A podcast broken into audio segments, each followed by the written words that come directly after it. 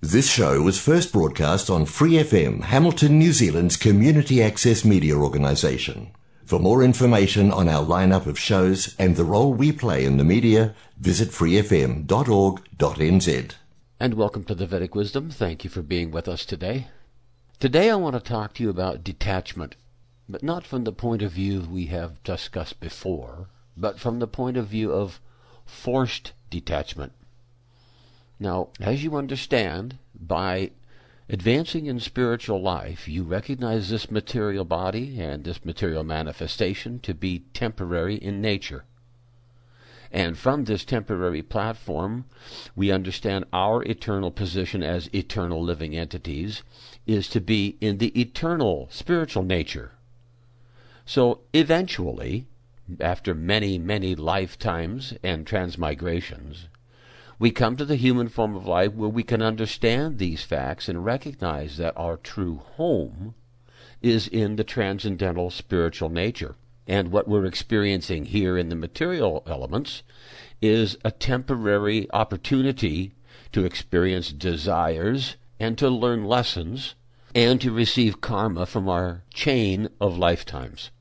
Now, in the Vedic literature, it is described that this entire temporary experience comes to an end, either voluntarily when you give up your attachment for temporary threshold and events and personal associations, and you return to the transcendental loving service of the Lord and desire to be in that state of service and happiness constantly, you require to go back to the spiritual world because you're only allotted, allowed by construction, a temporary period here in the material tabernacle.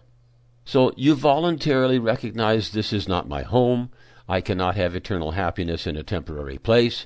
Therefore, my responsibility is to give up my attachments, focus on my spiritual opportunity, my devotional service, my intimate relationship with the Lord and His servants, and return to the spiritual world to engage in that eternal happiness platform.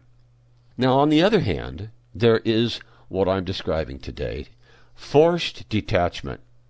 Now, in forced attachment, this can happen to you during a particular lifetime, or it can happen to you on the overall transmigration of the living entity through the material incarnations.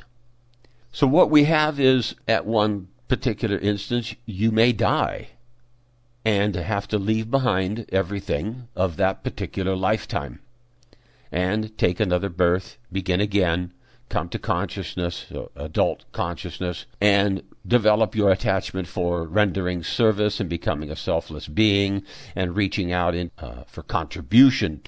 So this cycle goes on and on and on. Now, you may be forced to be detached at the time of death.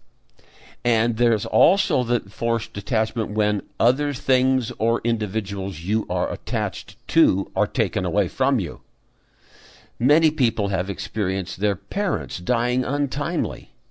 My mother died at this age, my father died at that age, both of them died in a car accident. We hear stories and see movies of these events where people are thrust into a different style of life. Their life has a path alteration that impacts the entire level of their consciousness and their future growth and development. Well, we're looking at the situation right here, right now all of us in this material world on planet Earth, we're seeing that there are steps being taken that are having mass influences on the lives of large number of people.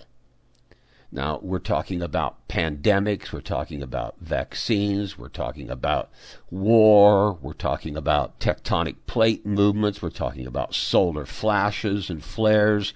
There's a variety of events that are all current in our society that are taking place around us, and they will untimely remove individuals from our lives. And this will force us to be detached. Now, that doesn't make it any more pleasant, but it does push on the consciousness of those remaining, you or I, who have someone taken from us or some possessions taken away from us it does make you stop and evaluate the temporary nature of life And it does make you evaluate what is actually important, a priority check. And it does stimulate you to reach your highest potential as opposed to be cycling birth after birth after birth on the same material attachment to the same material activities. So forced detachment can be a benefit. I didn't say happy. It can be painful but the result can be a benefit because the living entity is removed from his false attachment to the material tabernacle and he's encouraged to form his attraction for the permanent spiritual tabernacle. And since this is the actual goal in the human form of life, to stop the cycle of birth and death and return to eternal loving service to the Lord in association with his other servants, that this forced detachment, as we're discussing today, can be a benefit to the living entity's consciousness, evolution, and development. Now, that doesn't make it easy, but it does mean that you have to take it in that light. You may lose someone you love for one of those previously mentioned reasons, and there's nothing you can do about it. But the impact is there upon your life. So, to analyze that impact upon your life correctly, you have to view it from the point of view of will it help me to become detached from the temporary and more attracted and more determined to reach the permanent. So, this is why we see these events happening, and this is one of the many different levels and aspects of these events. And actually, this is one of the higher aspects of it that we have to be detached from all those persons, places, and things of a particular lifetime because we've lived thousands of lifetimes and had thousands of persons, places, and things that we are forced to be detached from at the time of death. And sometimes it happens that we're forced to be detached from them during the time of our lives and that we can either die untimely, or others around us can die, or events can remove all of our assets, places, and things, and we're forced into detachment. So the consciousness of the living entity, you or I, who is in forced detachment experience, is to raise to the platform of accepting it as beneficial to the conscious development of you as an eternal living entity, and allowing this transition to make you grow to give you insights into what is really important. As human beings, living entities in the human form, we are susceptible to attachment. We are susceptible to influence by outside association. We are naturally attached to a variety of different things, and those things change through our lifetimes. You were once attached to perhaps a toy, perhaps a doll, school friends, childhood friends, maybe university associates and friends, business associates or friends. Uh, you may be attached to a car or a favorite shirt or, well, the list goes on and on and on. According to your psychophysical nature, you will become attached to something in your lifetime. And yet at the same time, you can look back and see that forced detachment or natural evolutionary detachment has taken place and you no longer have these person, places, or things, but you're all right, you're capable of moving on into the now and having a happy, productive, conscious awareness life. So when you're pushed through forced detachment, you should see that the same thing is true there. It is painful because your attachment makes you yearn for what you lose. But to understand that in the long run, your evolutionary process is enhanced and your transition from temporary to permanent life is improved, you can take it with the awareness of the understanding that this is actually beneficial to me. And therefore, I should tolerate the difficulties. I should tolerate these problems. And similarly, if someone around you is going through forced detachment, you can give this perspective to them such that it helps them get through recognizing the difference between permanent and temporary. Because that is a significant aspect in the growth of the consciousness of the living entity, irrespective of what species of life he is in. We have to grow detachment. Our spiritual master, Srila Prabhupada, says one can gauge the level of advancement in his spiritual life by the degree of detachment he's formed.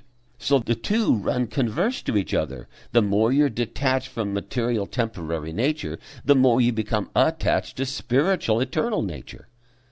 And so if you're advancing on the spiritual platform, you become detached from the material experience in all its features. And this is good for any living entity, irrespective of what body they're in, what circumstance they're in, how tragic or difficult was their forced detachment. So to understand this and to think about this in proper perspective is good for you, and you then become empowered to be good for others. Because there's a lot of people that are facing forced detachment. It's in the news daily. The statistics and figures of some of the events that we're experiencing right now are huge, and many of those figures aren't even accurate because the numbers are so shocking, they're not publishing them to everyone. But the events are nonetheless taking place, and hardly anyone will remain unaffected by forced detachment as we go through the next few years of our lives in recovering from some of the events we're experiencing now. So take this consciousness as a opportunity and the perspective as a gift from the spiritual master and the Vedic literature, such that it gives you stability, it gives you empowerment, and it gives you a level of realization of the nature between permanent and temporary. So, as you look through your day and you look at your life and you see the circumstances around you and you see someone you love perhaps very ill or someone not taking care of themselves, or something that you know will lead to an untimely death. You have to accept this. You have to nurture this conception of forced detachment and how to see it in such a way that it is tolerable and it can be, in the end, beneficial and it can be supportive to others who you love or care about. And this is a mentality that the human form of life affords you. And the human society needs to nurture such that we can become support. We can be guidance to each other. We can give hope in a difficult situation when people are questioning, why is this happening to me? Why is this happening to my loved ones? Why is this happening to our family? So by taking this in proper perspective, one can overcome what appears to be very emotional and difficult situations. And it can keep you from suiciding or falling to depression or giving up on possibilities you carry within you or the possibilities that will unfold in the near future keep you from being bad associations, shall we say, to others who are having suffering by falling into the moroseness and the delusion and the confusion and the sadness and depression. These can all be avoided by having an understanding that this, in the long run, is meant for growth, even though in the now, or at the beginning, it's very difficult. It's very complex to work your way through to comprehend, to understand, to rationalize, to put things in proper perspective. So, this is what the Vedic literature is about. It gives you the opportunity to see things in proper perspective just for such difficult times as we're discussing today. Our position in the material world is fragile. We require a certain temperature band. We require a certain amount of water, light, we require a certain amount of food and certain nutritional levels. We require a certain amount of education and knowledge and information. We require so many things that keep our psychophysical balance in place. And it's very easy to disrupt that balance. And we see that some of the events that are happening around us are destabilizing that balance. There is more question and doubt and uncertainty in the minds of people in uncertain times than there are in calm, peaceful times in the past we've had. So, this is part of the cycle of the three modes of material nature. There is happiness and distress. It's a cycle. It's not that it's a different state that's always on your back. Oh, all these things happening to me. Yes, lots of things happen to everyone, but also there's some really wonderful things that happen to everyone. So we have to recognize that this happiness and distress is one of the cycles of a world described as full of duality. That is duality in the true sense happiness and distress. So don't take either one of them as permanent. Take both of them as a cycle, a cycle that you have been through millions and millions of times and they're all intended for you to understand and to grow and to mature your perspective of things such that you get it all placed in proper perspective. You understand things in true conception. And this is what gives you peace in all circumstances. It doesn't matter if it's happiness or distress. You understand the reason for both, and you can tolerate the effects of both, and you're able to make conscious development during both. This is what is called sadhu, a person who is spiritually advanced with wisdom.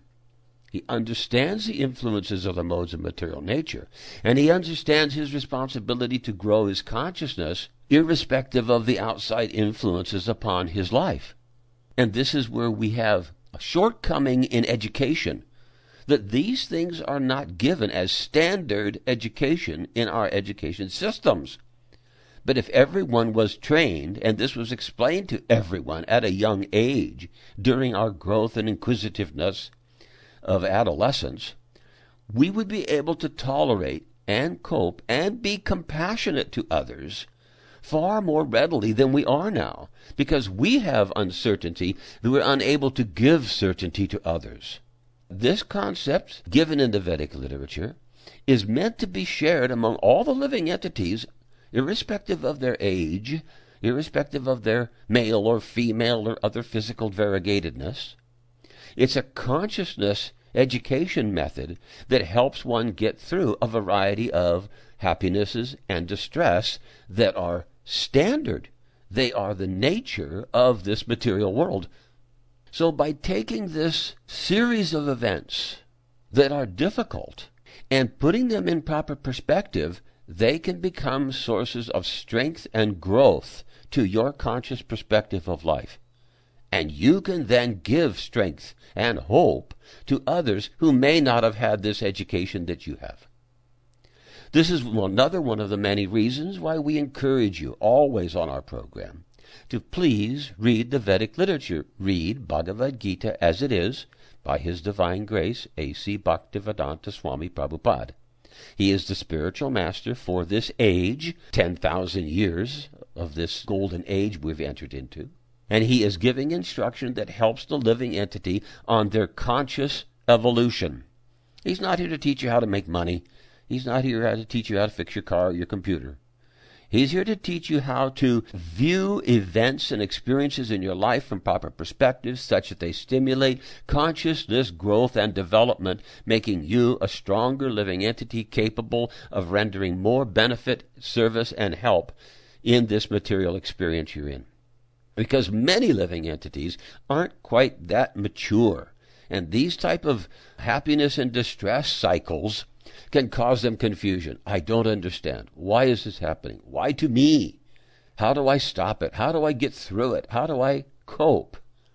We're seeing way too many suicides. This is an indication that the education system has failed to give people this strength of understanding such that they can cope with experiences of happiness and distress, gain and loss because we are all experiencing that. We always have been and we always will be. It is the nature of the place. It can't be stopped. Then the right thing to do is for it to be understood in proper perspective. And that is why the Vedic literature is here. It is intended to help you. It is the manual such that you can consciously develop, irrespective of whether you're in happiness or distress. And this is very important for us because we are witnessing the world has been in a very happiness period for quite some time, many decades. And now it's moving into a distressful situation that may last many decades. So you may get through today and tomorrow in distresses, but they're not over. There will be more. So the significant issue here is that you learn how to cope with this cycle. That it does not keep you from growing as a conscious being. It does not harden you such that you lose compassion for your brothers, such that you give up, such that you succumb to fear and depression.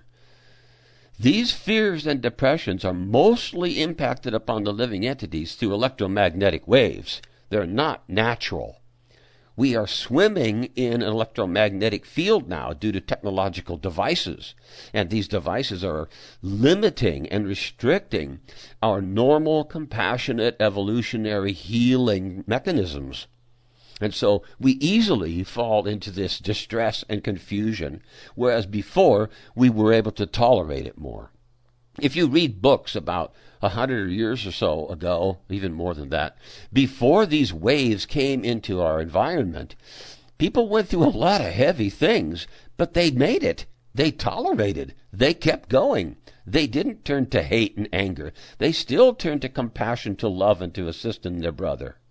But we see in the modern age that these the level of background agitation has been so dramatically increased that people are short tempered, easily angered, don't care about the other guy, looking after number one, don't know how to cope with difficulties, don't care, don't want to change. Attachment to as it is. And these are symptoms of the advancement of the age of Kali, where these stresses and influences upon the living entities increase. So the Vedic literature is teaching you how to defend yourself, how to make them decrease. Knowledge. Knowledge can destroy illusion caused by fear and anxiety. So read the Vedic literature. That's what it is for is to give you freedom from these misconceptions that can be caused by many, a variety, wide variety of different reasons, sources, influences, impacts upon your peaceful, happy life and upon your conscious capability to cope with a variety of incoming happinesses and distresses. So take this as a bit of a guideline for you on behalf of the Vedic literature. So you can cope with what is in front of you today and what may be in front of you tomorrow, and whether it's a happiness or it's a distress, you can see it in proper perspective that it's all meant to make you grow, to become a compassionate, sharing, caring, loving servant of man, of God, and of all your brothers that you find in your association. There's the phrase, when asked, help. You can't go out and change the world with your limited capacity. But if by God's arrangement someone comes to you and asks, that's when you should help.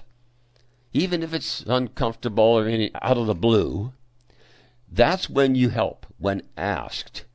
So be advised, be aware, be compassionate, be yourself, and learn to be an advanced servant of God in this life, such that the next life you return to the eternal transcendental nature and eternal love of God in happiness and bliss.